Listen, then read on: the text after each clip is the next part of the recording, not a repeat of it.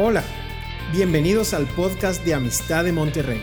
Disfruta de este mensaje y compártelo con tus familiares y amigos.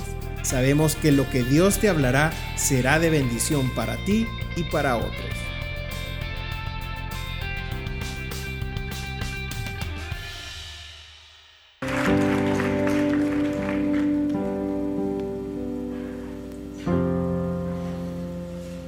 Ese testimonio que nos dice Adriana es el pastor, eh, pastor Palemón Camus, que está en Austin, en Dallas, perdón, y nos acaba de llamar ayer para decir que ya está, ya está fuera de peligro, ya está bien. Hablamos una hora, hablaba mucho y estaba muy bien y es lo que dijo, le dijo, nos dijo que por favor extendiéramos su gratitud, que él sabía que había una pelea, que estaban peleando. Tuvimos este año, creo que varios testimonios, eh, el hermano Mero también nos compartió eso, de personas que literalmente oían cómo estaban peleando alrededor de ellos mientras estaban convaleciendo en enfermedad. ¿Por qué unos se mueren? No lo sé, no te, no te puedo explicar eso. Pero lo que sí sé es que Dios sigue siendo el mismo y que la oración no la, no la puso ahí nada más a ver, a ver si quieres, ¿no?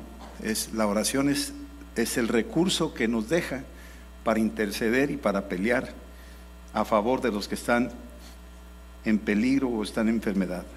Yo quisiera animarlos a que mantengan en oración a los que ya hemos nombrado en los diferentes eh, medios que tenemos aquí, los nombres de las personas. Hay varios pastores que están luchando por su vida este, y necesitamos mantener en alto la oración por el apóstol Alfredo Ferrara, por Hugo, el pastor Hugo Vera, por, por Max Sequeira, este, y hay otros muchos más. Yo no los puedo decir todos, pero yo sí les pido, manténganse en la línea de oración. Este miércoles vamos a, a tener la noche de gratitud. Al rato Tavo va a darles más información, pero yo quiero nomás subrayar algo bien importante. Todos los últimos miércoles de cada año hemos tenido lo que se llama Noche de Gratitud. Es un tiempo donde hacemos un pequeño balance en espacio de una hora, donde se presentan algunos testimonios, se hablan de algunas cosas, se pasa un collage de las cosas que sucedieron en el año aquí en Amistad. Y dentro de eso, yo quisiera animarlos que cada uno haga un balance de lo que ha sucedido en tu vida este año, de lo que tú has recibido de Dios este año, de lo que tú has vivido. Es un año duro, pero aún así estamos aquí. Así es que hasta aquí te ha ayudado. Entonces hay mucho que agradecerles. Haz un balance de este 2020 y también haz una dedicación. El próximo domingo ya estamos adentro del 2021. Entonces, desde ahorita prepara y haz una dedicación de este año que viene al Señor y decirle, Señor, cada día, cada minuto, cada segundo te lo dedico a ti. Y yo quiero aquellas cosas que no logré hacer este año, me, quiero proponer a lograrlo este año que viene. ¿Sí? Si son metas, si son luchas, si son áreas a conquistar de tu propia vida, si son objetivos de expander tu, tu negocio o objetivos de crecer más en el Señor o objetivos de lo que Dios ha puesto en tu corazón, ponlo delante del Señor, dedícaselo a Él. Y dile, Señor, esto lo pongo delante de ti, esto es tuyo, yo te pido que me ayudes para lograrlo. Y es para la gloria tuya. Amén. Entonces, esa es la noche de gratitud. Vamos a tener un tiempo de palabra, un tiempo de, de reflexión en las cosas que Dios ha hecho. Y el próximo domingo quiero animarlos a que traigan su primicia. Todos los años, el primer domingo, se le invita a la iglesia a traer la primicia. ¿Qué es la primicia? Lo hemos reducido a esto. Lo que tú ganas en el mes, divídelo entre 30 y eso es lo que tú ganas en un día. Bueno, el primer día de sueldo, tráeselo al Señor. Tráeselo. Es que me hace falta. Te va a hacer más falta si no se lo traes. Más vale que se lo traigas. Dáselo al Señor. Honralo con tus primicias, dice, y Él hará abundar tus graneros y tus lagares rebosarán de mosto. Es que honralo con tus primicias. Dale al Señor lo que, lo que, lo que es de Él. Es de Él. Dedícaselo. Él dio la primicia. Dio a su Hijo unigénito. Lo dio Él. ¿Cómo no podremos darle a nosotros algo a Él también? ¿Sí? Ahora no te limites a la primicia, si quieres dar más, adelante, Dios te quiere bendecir siempre. Amén. Entonces, estas cosas quiero que las tomen muy en cuenta para lo que es en sí el, miércoles que tenemos aquí, con el favor de Dios.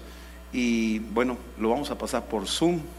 Va a haber eh, también algunas palabras proféticas que nos han ido llegando para compartirlas y algo de lo que es como una pequeña luz para lo que es el año que viene. ¿Qué es lo que está diciendo el Espíritu Santo? No es este, astrología, no es pronósticos deportivos, no es nada de eso. Es solamente un rayo de luz, una palabra que Dios nos quiere dar como lanzándola para las cosas que están por venir. ¿sí? Así es que estemos preparados y como cantábamos ahorita, tenemos esa victoria que Cristo nos dio. Muy bien, vamos a entrar al libro. Quiero llevarte aquí en Juan capítulo 3, versículo 16, estaban diciendo algo que yo dije, wow, están diciendo lo que yo quería compartir.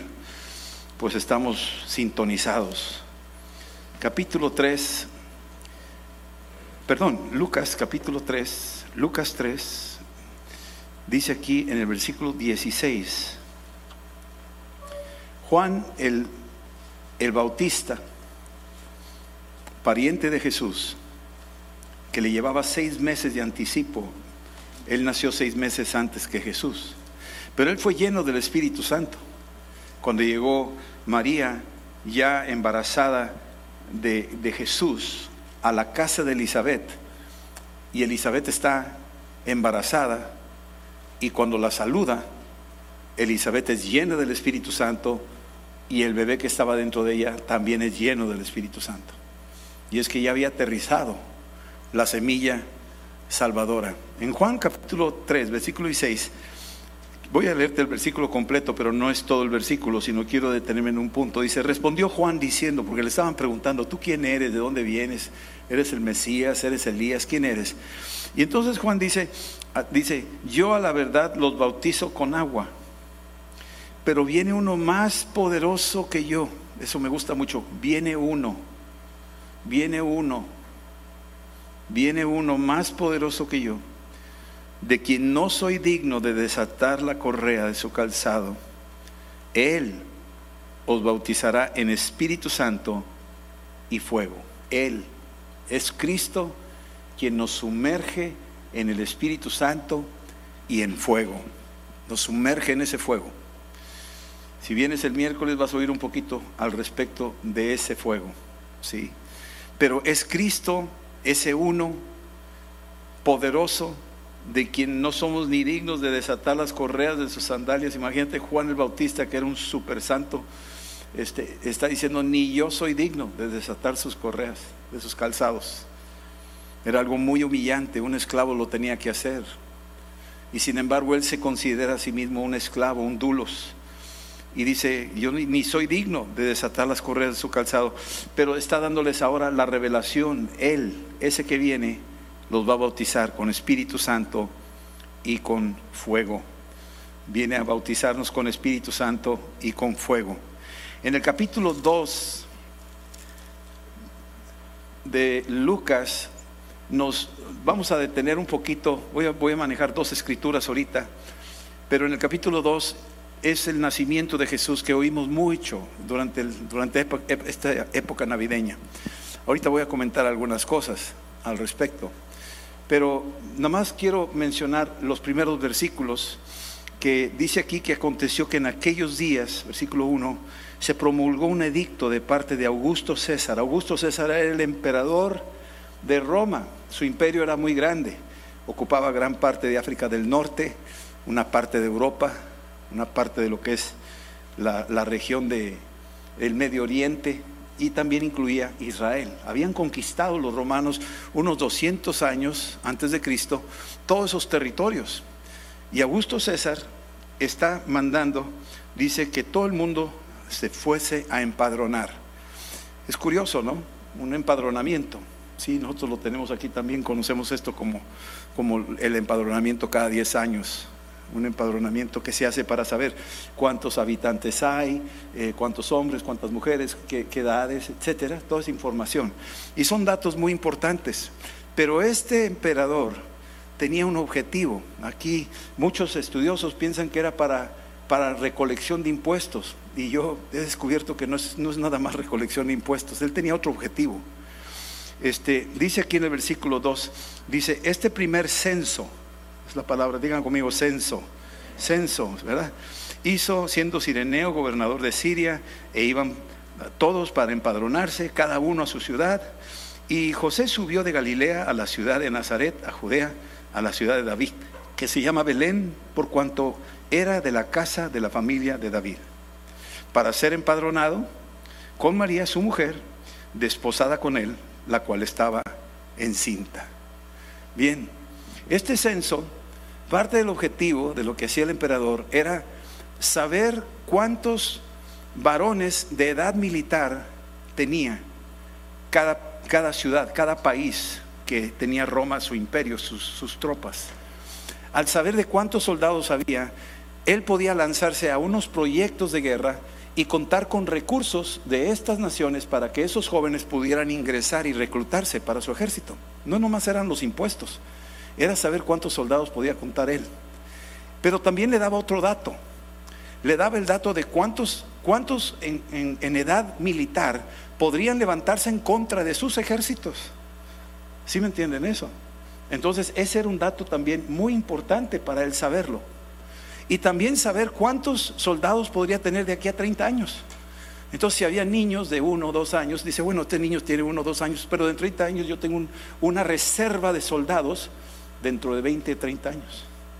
Entonces, esta es una información que está debajo de la, del agua por donde está. Entonces, Jesús está siendo casi, casi reclutado al ejército de Roma. No sé si me entiendas. Pero lo que no sabe el emperador es que Jesús es el, Dios de los ejércitos. Y más bien el emperador es el que está siendo reclutado. Y si no se recluta, pues es un desertor y le va a llover. Entonces Jesús es el que va al frente, según Apocalipsis 19, de sus ejércitos. Él va al frente. Ese pequeño que nace ahí rodeado de debilidad, es el rey de reyes, señor de señores, y es el Dios de los ejércitos, es el Hijo del Dios todopoderoso, del Dios de los ejércitos, y son innumerables. Ahora, déjame llevarte al libro de Hebreos, capítulo 12, para que veas algo aquí, los primeros dos versículos, y que veamos algo aquí importante. Versículo 1. Dice aquí, después del capítulo 11, que es una lista de muchos héroes de la fe, hombres y mujeres que hicieron cosas tremendas para Cristo, hicieron milagros, taparon boca de leones, eh, hicieron muchas, muchas cosas. Tú te puedes dedicar un tiempo a leer Hebreos 11, es una historia tremenda. Pero en el versículo 12 dice, por lo tanto, nosotros también. Dice ahí nosotros también, ¿verdad? Ok, tú puedes decir conmigo, yo también. ¿Puedes decir eso? Yo también, yo también. Muy bien. Por lo tanto, nosotros también estamos incluidos en aquella lista larga que está allá en el capítulo 11. Nosotros también, tú también. Si estamos entendiendo eso. Tal vez tú no tú digas, es que no, hombre, no le llego a estos, no, estos son unos escalones de fe tremendas. Pues sí, pero tú también. La escritura está diciendo que tú también estás incluido en esto. ¿Sí? Por lo tanto, nosotros también teniendo en derredor nuestro tan grande nube de testigos, y aquí empieza a hablar de una nube de testigos, y ahorita vamos a hablar un poco de estas cosas, una nube de testigos, despojémonos, empieza a hablar de despojarnos de todo peso y del pecado que nos asedia, cosas que están continuamente atacando. A lo largo de este año creo que en el tiempo de la pandemia es cuando muchos se han encerrado, muchos han soltado la imaginación, muchos se han desbocado sus pensamientos y se han abierto puertas por ahí. Dice ahí, despójate de este pecado, deshazte de eso. ¿Sí? Muchas veces eso sucede cuando entras en, en punto cero, o sea, callejones sin salida, que no encuentras soluciones. Aquí está diciendo, nos, nosotros estamos rodeados de una nube, una gran nube de testigos, despojémonos de todo peso. Es un peso que te, la palabra peso es para producir opresión. Es un peso que produce opresión, produce eh, depresión, produce que andes agachado. No sé si me entiendas. Andas agachado, como la mujer jorobada, 18 años y veía para abajo. Esa era una opresión. Estaba oprimida por un demonio. Y vino Cristo y la enderezó para que pudiera ver mejor. Y probablemente este año ha sido un año de opresión, un año de, un peso sobre, sobre el pueblo de Dios. Y andamos como la mujer jorobada, que nomás veía qué sigue, qué voy a comer, qué me voy a vestir, cómo le hago con el trabajo, cómo le hago con él. Y nomás viendo para abajo, no viendo para allá. Decíamos que el año 2020 era un año de una visión 2020, una visión clara. Pero parece que como que toda la pandemia nos ha ido agachando y nos ha ido empujando a no ver más allá, sino nada más ver el día, oír las noticias, comernos las uñas y eso es todo. Sí. Pero dice despojando todo peso. Y sabes tú que, que si no se actúa con fe, el que no actúa con fe le es contado por pecado. ¿Sabías tú eso? Es que si no tenemos fe, no es que tú cometas un pecado de adulterio, un pecado de esto y del otro, sino el simple hecho de no creer es, se te adjudica como pecado. Ahí lo dice Santiago. Entonces, quítate ese peso de incredulidad que te oprime y que el diablo dice no hay solución y continuamente manda una señal y otra y como que nos quiere acorralar y unos corren a la vacuna y de repente la vacuna ya no sirve porque hay una cepa nueva y sepa la bola de qué se trata. ¿Sí me entiendes? Y entonces la gente anda ahí toda agachada, no puede avanzar porque está asustada. Y entonces nosotros tenemos que despojarnos de ese peso de pecado. Y vuelvo a repetirlo, no consiste solamente en un pecado eh, sexual o en un pecado que robó. No, estamos hablando, todo eso viene de incredulidad. Sí, el que peca pecado sexual es porque no cree. No le cree a Dios, no, no obedece a Dios, no le cree. Y el que peca por robar, pues también peca porque no le cree. No le cree a Dios y eso es pecado. Entonces hay que quitarnos ese peso de incredulidad que viene sobre nosotros, no dejarnos, dice, porque es un pecado que nos asedia, es decir, nos rodea está continuamente eh, produciendo un estado de sitio alrededor de la vida de los creyentes, de la iglesia, la quiere asediar. ¿Sí? Curiosamente, con la pandemia, muchos en el asedio soltaron todo y no han vuelto a la iglesia, no han vuelto a las cosas del Señor. Olvídate de nuestra iglesia, cualquier iglesia. Han abandonado las cosas del Señor. Ahí dice la parábola del sembrador que cuando viene la persecución, esos son los que están sembrados en piedras, cuando viene la persecución como sus raíces de poca profundidad, con mucha facilidad, por el asedio sueltan todo. Y ya, prefieren irse al mundo. Y aquí es donde dice, por el pecado que nos asedia. Y luego dice algo que debemos de hacer en, esta, en este 2020, que ya estamos por terminar, tranquilos. Ya ves la meta, ya estamos por llegar al día jueves, este es el día último tranquilos, ya llegamos, ya llegamos. Entonces corramos pacientemente a la meta de este año. Pero agarren aire porque empezamos el 2021 y vamos a correr pacientemente el 2021. Y pacientemente quiere decir, no es el corre que te alcanzo, sino pacientemente quiere decir tranquilos porque tú tienes fe que Dios está en control que Dios tiene todo, que no hay pánico en el cielo, que Él está aquí con nosotros y como dice Pablo, sea la vida, sea la muerte, eso no me, no me intimida. Yo me quedo aquí por amor a ustedes, pero es, es mejor, es preferible estar con Él. Así lo dice Pablo, ¿eh? Entonces Él está corriendo pacientemente la carrera, pacientemente no tiene la prisa, no tiene la desesperación, eh, ¿qué va a pasar mañana? ¿Y, ya será el fin del mundo? Y, o sea, tranquilos, pacientemente, que nada te mueva de tu fe, de lo que tú has creído. Cristo está con nosotros. Él está aquí contigo. Y luego dice, versículo 2, dice, puestos los ojos en Jesús. Puestos los ojos en Jesús. El nombre que le pone el autor a Jesús aquí, le pone el autor y consumador de la fe. Usa dos palabras, autor, quiere decir líder, quiere decir el que inicia, quiere decir el que dirige, quiere decir el que va al frente, quiere decir el, que, al que se le ocurrió la idea, el que trae la idea, el que trae la visión. Eso quiere decir autor. Y cuando dice consumador, es el que trajo la idea y luego la realizó. Es como un arquitecto que primero hace un diseño, trae la idea, la plasma en papel y luego la realiza y finalmente se hace un edificio. Ese es más o menos el mismo principio. Cuando dice consumador, es el que tiene la competencia y la capacidad de hacerlo. Tiene el poder de hacerlo, tiene los recursos para hacerlo. Es el consumador de la fe. Entonces, puestos los ojos en Jesús, el autor y consumador de la fe.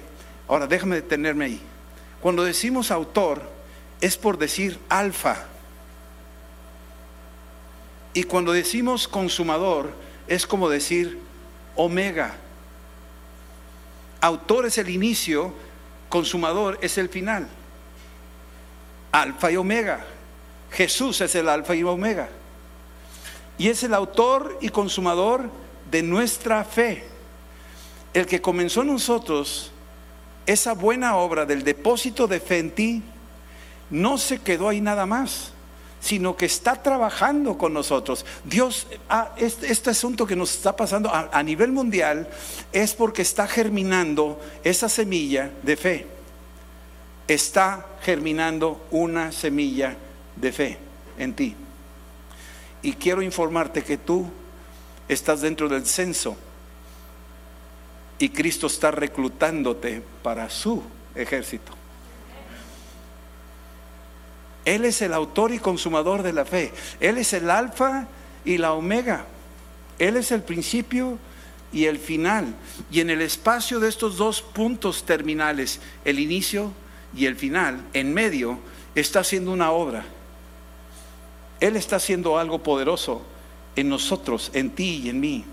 Y te voy a leer algunas cosas. Por ejemplo, si tú ves el nacimiento de Jesús, cuando nace Cristo, yo veo algunas cosas interesantes.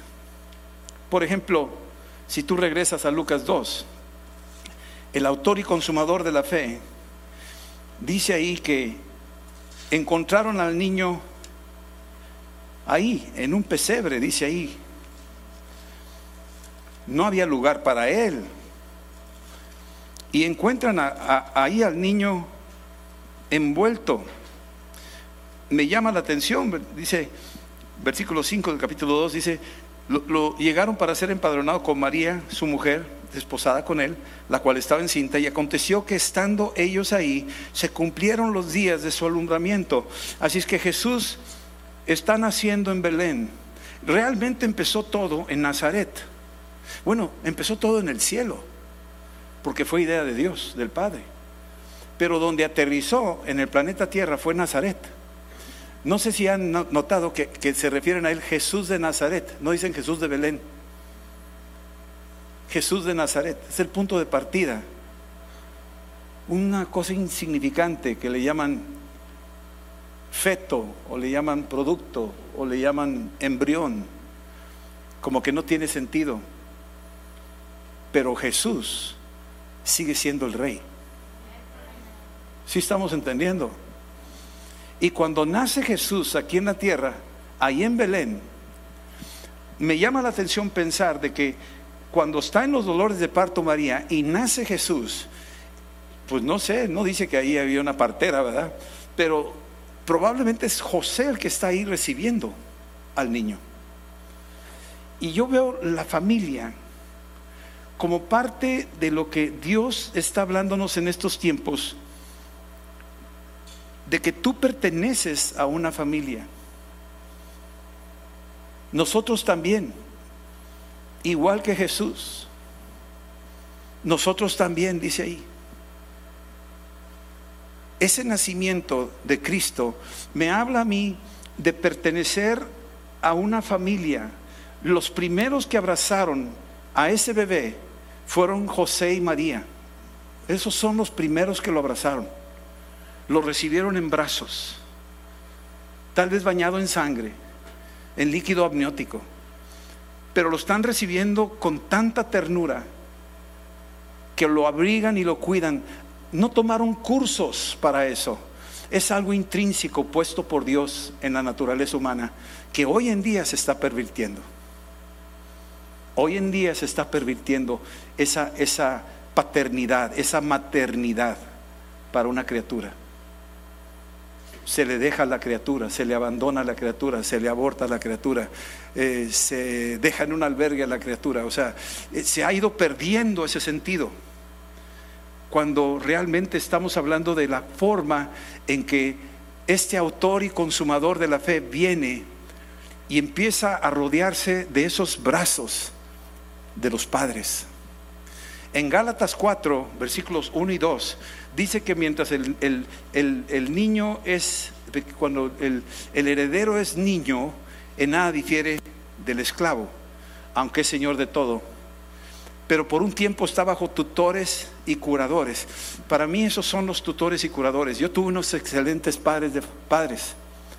No conocían al Señor, tenían una noción, pero dentro de todo fueron mis tutores y curadores que me cubrieron me recibieron. Tal vez tú no tuviste esa oportunidad. Tal vez tú no, no tuviste el privilegio. A lo mejor ni conociste, ni conociste a tu papá o a tu mamá. Yo no lo sé. Pero yo quiero decirte una cosa. Dios de todas maneras ha tenido cuidado de ti.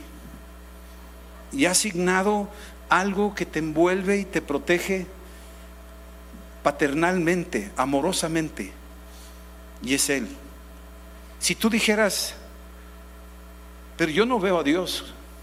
Vamos, yo conocí a Cristo ah, hace X años. A partir de ahí ya caminé con Cristo. Espérame. Jesús dice, yo estaré contigo hasta el fin de los tiempos, no a partir de que tú lo recibas.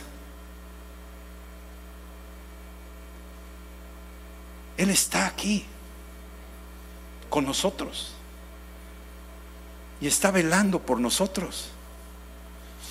Y dice aquí la escritura después de esos brazos de padre y madre que envuelven a la criatura, ahora envuelven al bebé en pañales.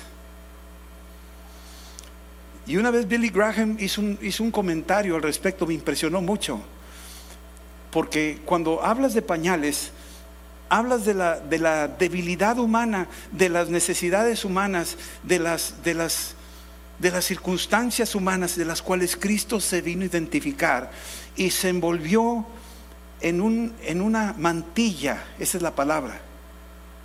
Es un manto, lo arroparon. He visto a los niños que los hacen, dicen, los hacen tamal. Los, los, tamalean, no sé cómo decirlo, pero los hacen como tamales a los niños, los envuelven así bien apretaditos y los envuelven así, tanto así que casi no se pueden mover. Y así los tienen a los niños por un tiempo. Y esa envoltura tiene su sentido porque habla de, habla de, la envoltura del espíritu, de la envoltura de la presencia, envuelto. Y eso habla de ti, que Dios te ha envuelto. Bajo sus alas estarás seguro. Eh, o sea, las alas son como esa, ese pañal, esa envoltura que te cubre. ¿Se acuerdan de Noé cuando estaba borracho? Y se rió de ellos, de él, uno de sus hijos, Cam. Pero los otros dos hijos caminaron hacia atrás y lo envolvieron, lo cubrieron. Como un bebé, como un ser humano lleno de defectos, pero por honor lo cubrieron y Dios te honra a ti. Dios te está honrando a ti. Está cubriendo tus debilidades, está cubriendo tus fracasos, está cubriendo tus pecados, los cubre con su sangre. Te envuelve, no te suelta, le perteneces. Y seguimos viendo otra cosa que, vemos aquí que me, me, impresiona mucho, es que también se abren los cielos, de hecho, de la dimensión que no nos imaginábamos. ¿Sí? La escritura me dice a mí que, que de repente los cielos se abrieron, dice ahí, le dice aquí un ángel aparece a los, a los pastores, versículo 8, dice que había pastores en la misma región que velaban y guardaban las vigilias de la noche. Y aquí se les presentó un ángel. De repente, este autor y consumador de la fe es el que abre un boquete en el cielo. Abre un boquete que ese mismo boquete atraviesa ese boquete cuando muere y resucita y sube al cielo. Se abre un espacio donde baja un ángel ahora para dar una señal. ¡Eh! Acaba de nacer en Belén. Aquí les está diciendo, no teman. Entonces les doy una gran noticia es para todos ustedes. Ha nacido en la ciudad de David un Salvador, que es Cristo el Señor. Empieza a anunciarlo. Y se abre un cielo. Y no nada más es uno, porque de repente dice, y repentinamente, versículo 13, apareció con el ángel una multitud de huestes celestiales. Es que ya no está el papá y la mamá envolviendo al niño, ya no está solamente envuelto en esa mantilla o en ese pañal, sino ahora hay ejércitos alrededor y tú tienes ejércitos a tu alrededor también. Más son los que están contigo que los que están en contra. Decía Eliseo, ábrele los ojos a este siervo que no puede ver. Y cuando vio los ojos, vio carros de fuego y gente de a caballo rodeando la vida de Eliseo. Rodeándolo a él también, aunque él era incrédulo, eso no importa realmente para los ángeles. A los ángeles le importa si crees o no crees. Ellos siguen existiendo. ¿Sí estás entendiendo eso? Estos ángeles, millares de millares, dice ahí Apocalipsis 5, están rodeando ese sitio, al alfa y al omega, al autor y consumador de la fe, de lo cual Jesús dice, ustedes también ustedes también.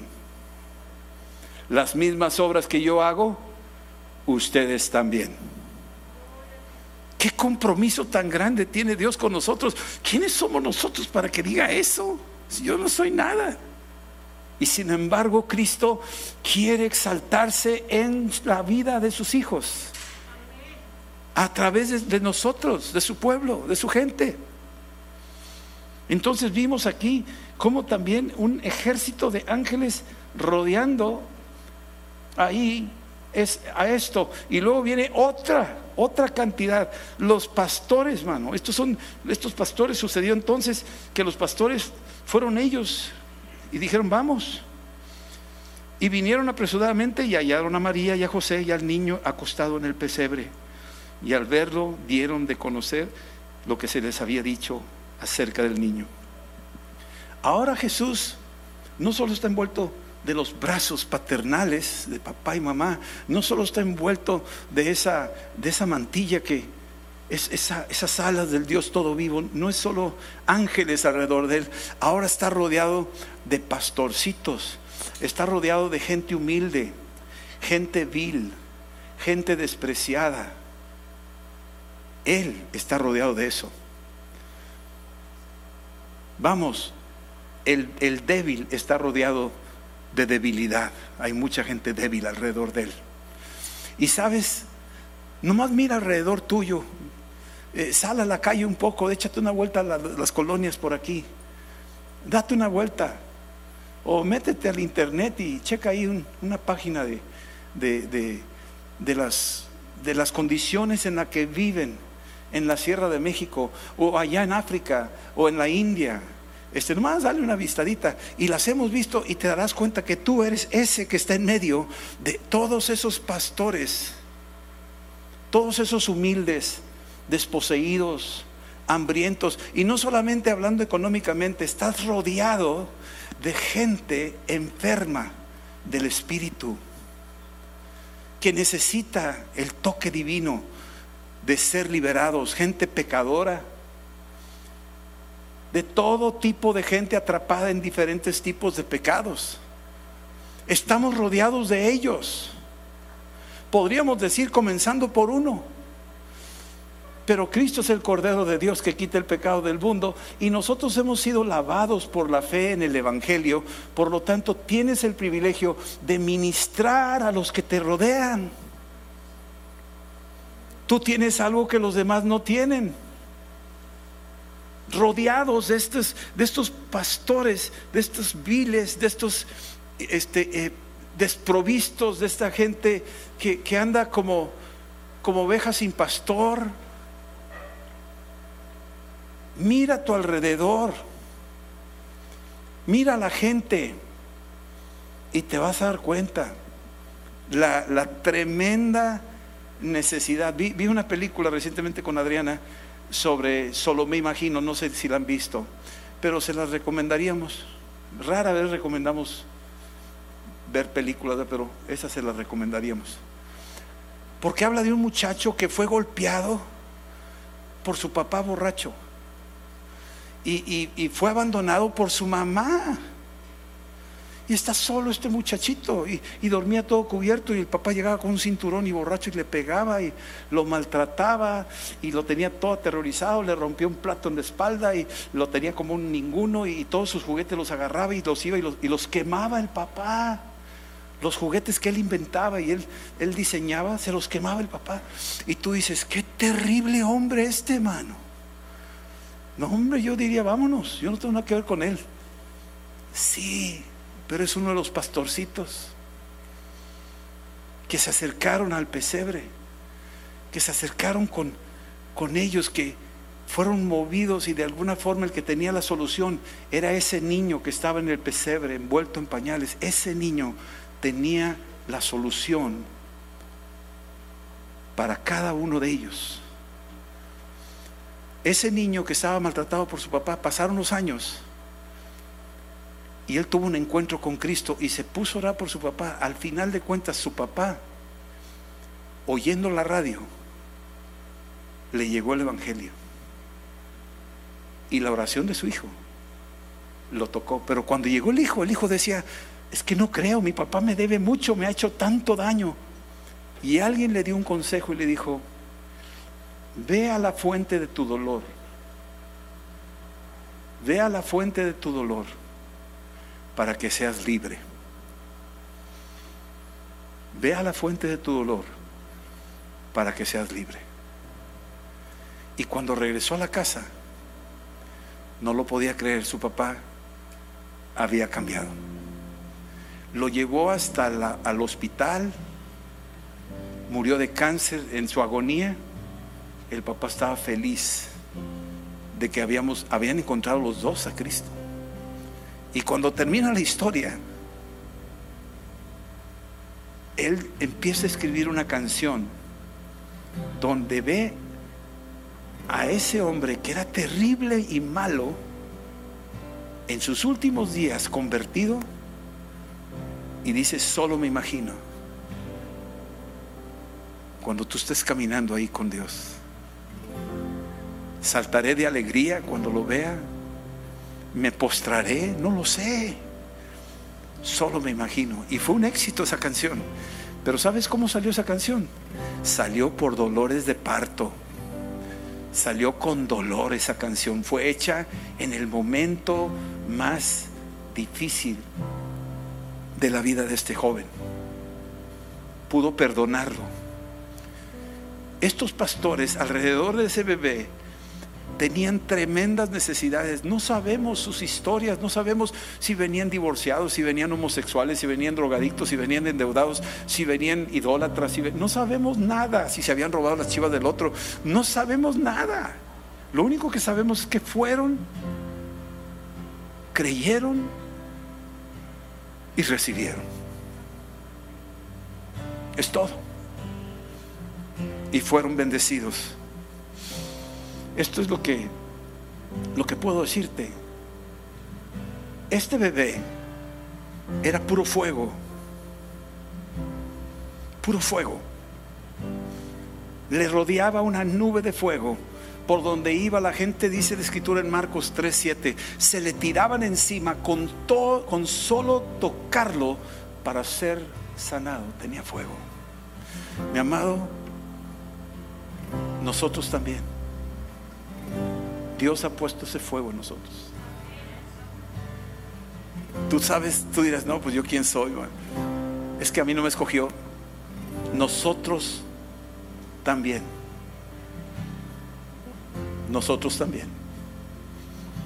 Y estoy hablándoles a todos por parejo. Nosotros también. Ese fuego, cuando vas caminando, tú no lo ves, pero estás derritiendo y estás ahuyentando los demonios que no soportan ese fuego, no lo soportan. Tú tienes depositado el alfa y la omega el autor y consumador de la fe, operando adentro de ti. No te dio un poquito de fuego, te dio fuego. Les decía que dijo por ahí un, un alemán que ya no se saludan así, ahora se saludan así, por la lengua de fuego en la cabeza. Sí. Muchos son mis adversarios, muchos son los que vienen contra mí. Pero Jesús es escudo alrededor de mí. Él es el que levanta mi cabeza. Amén. Y yo me acosté y me dormí y desperté porque el Señor me sustentaba. Amén. Él es el que nos va a despertar. Él va a despertar a Roberto Medrano. Él va a despertar a Daniel Rangel. Él va a despertar a, a Amel. Él va a despertar a, a, este Martín Cabañas. Él va a despertarlos. Los va a despertar a todos ellos que se durmieron este año. Los va a despertar. Los va a despertar porque lo creo. Lo dice la palabra. Lo dice la palabra. Le creo a la palabra. Vamos a ponernos de pie.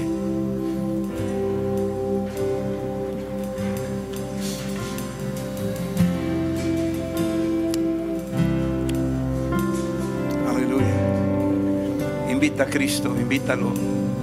Él está ahí contigo. Si ya lo recibiste, pues qué más que decirle gracias.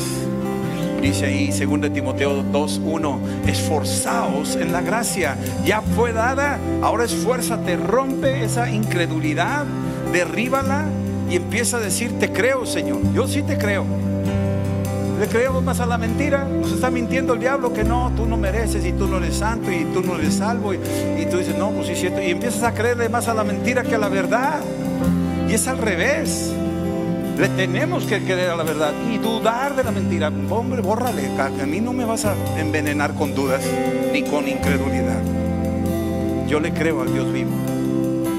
Padre, en el nombre de Jesús, este día venimos a decirte gracias. Es el último domingo del año. Corremos pacientemente la carrera que nos queda por delante. Nos falta, Señor, unos pocos días antes de que termine este 2020. Ha sido un año tremendo, lleno de retos y pruebas. Pero, Señor, tú eres el autor y consumador de la fe, Señor. Tú eres el alfa y la omega, Jesús de Nazaret. Yo te alabo, Señor, y te bendigo. Me despojo de todo peso, del pecado que me asedia, de la incredulidad.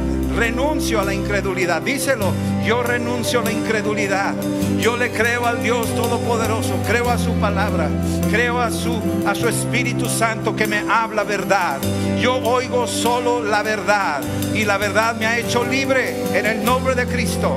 Yo pertenezco al ejército del Dios viviente. Estoy incluido en el censo que ha levantado mi Padre eterno, el Dios de los ejércitos. Estoy inscrito como recluta, como soldado y me estoy entrenando en las armas espirituales para pelear la buena batalla. En el nombre de Jesús renuncio al Dios de este siglo Renuncio al diablo que me quiere incluir en sus, en sus líneas para pelear con él. Al contrario, yo reviento sus líneas en el nombre de Jesús. Yo empujo sus líneas en el nombre de Jesús. Te doy gracias. Gracias por los brazos de mis padres que me abrazaron. Te doy gracias por mis brazos que abrazan a mis hijos y abrazan a mis nietos y abrazan a mi descendencia. Yo abrazo a mi descendencia, los recibo, los abrigo. Te doy gloria y honra y alabanza por la descendencia que nos das. En el nombre de Jesús, te doy gloria, honra y alabanza. Oh Dios, gracias, gracias por envolvernos en tu manto de amor, en tu manto de tu presencia. En el nombre de Jesús, gracias Dios por envolvernos en el manto de tu gloria, de tu presencia. En el nombre de Jesús, Padre. Oh Dios, ahora te doy gloria por los ejércitos angelicales que son innumerables, que están alrededor de nosotros. Y de lo, de lo que tú lo has dicho, yo lo creo. Yo lo creo. Más son los que están con nosotros. Mucho más son los ejércitos del Dios viviente. Más son los que están con nosotros que los que están en el mundo. Están rodeándonos ángeles, carros de fuego, hombres y mujeres. Oh, dale gloria ahora. Dale gracias al Dios de los ejércitos. Dale gracias al Dios de los ejércitos. Él te rodea, Él te defiende, Él pelea tu batalla. Más son los que están con nosotros. Aleluya. Gloria a ti, Señor. Aleluya. Y también, Señor, te doy gracias. Te doy gracias, Dios, por, por ponerme en medio de la necesidad de los demás. Gracias por ponerme en medio de esta generación perdida y necesitada. Por algo estoy aquí, por algo me llamaste. Señor, gracias. Ayúdame a ver la necesidad. Ayúdame a ver al caído. Ayúdame a ver con amor al perdido, al que está enredado, al que está confundido, al que está atrapado en pecado, en, en adicciones, al que está atorado con algo, Padre. Ayúdame a verlos en el nombre de Cristo y que el fuego de tu espíritu los toque. El fuego de tu espíritu los toque. En el nombre de Jesús. Así como la gente se abalanzaba sobre ti para sacar virtud, Señor, declaro que tu Espíritu Santo en mí está tocando a otros que están en necesidad. Se están rompiendo cadenas, se están pudriendo yugos, se están restaurando, se están arrancando del infierno, trasladarlos al reino de tu luz, Padre, por el poderoso nombre de Cristo. Señor, ayuda, ayuda, Señor, a tu pueblo a creerte, a creerte, en el nombre de Jesús. Amén. Amén. Dile, Señor Jesús, gracias que me has sostenido hasta este día. Tú eres mi Señor, tú eres mi Salvador y tú estarás como has estado siempre, conmigo. En el nombre de Jesús. Amén. Amén. Y amén. Dale gloria a Dios. Dale gracias. Un grito. Gloria. Aleluya. Cubre esta tierra con tu poder. Esperamos que este mensaje te ayude en tu vida diaria. No olvides suscribirte y seguirnos en nuestras redes sociales. Somos familia amistad.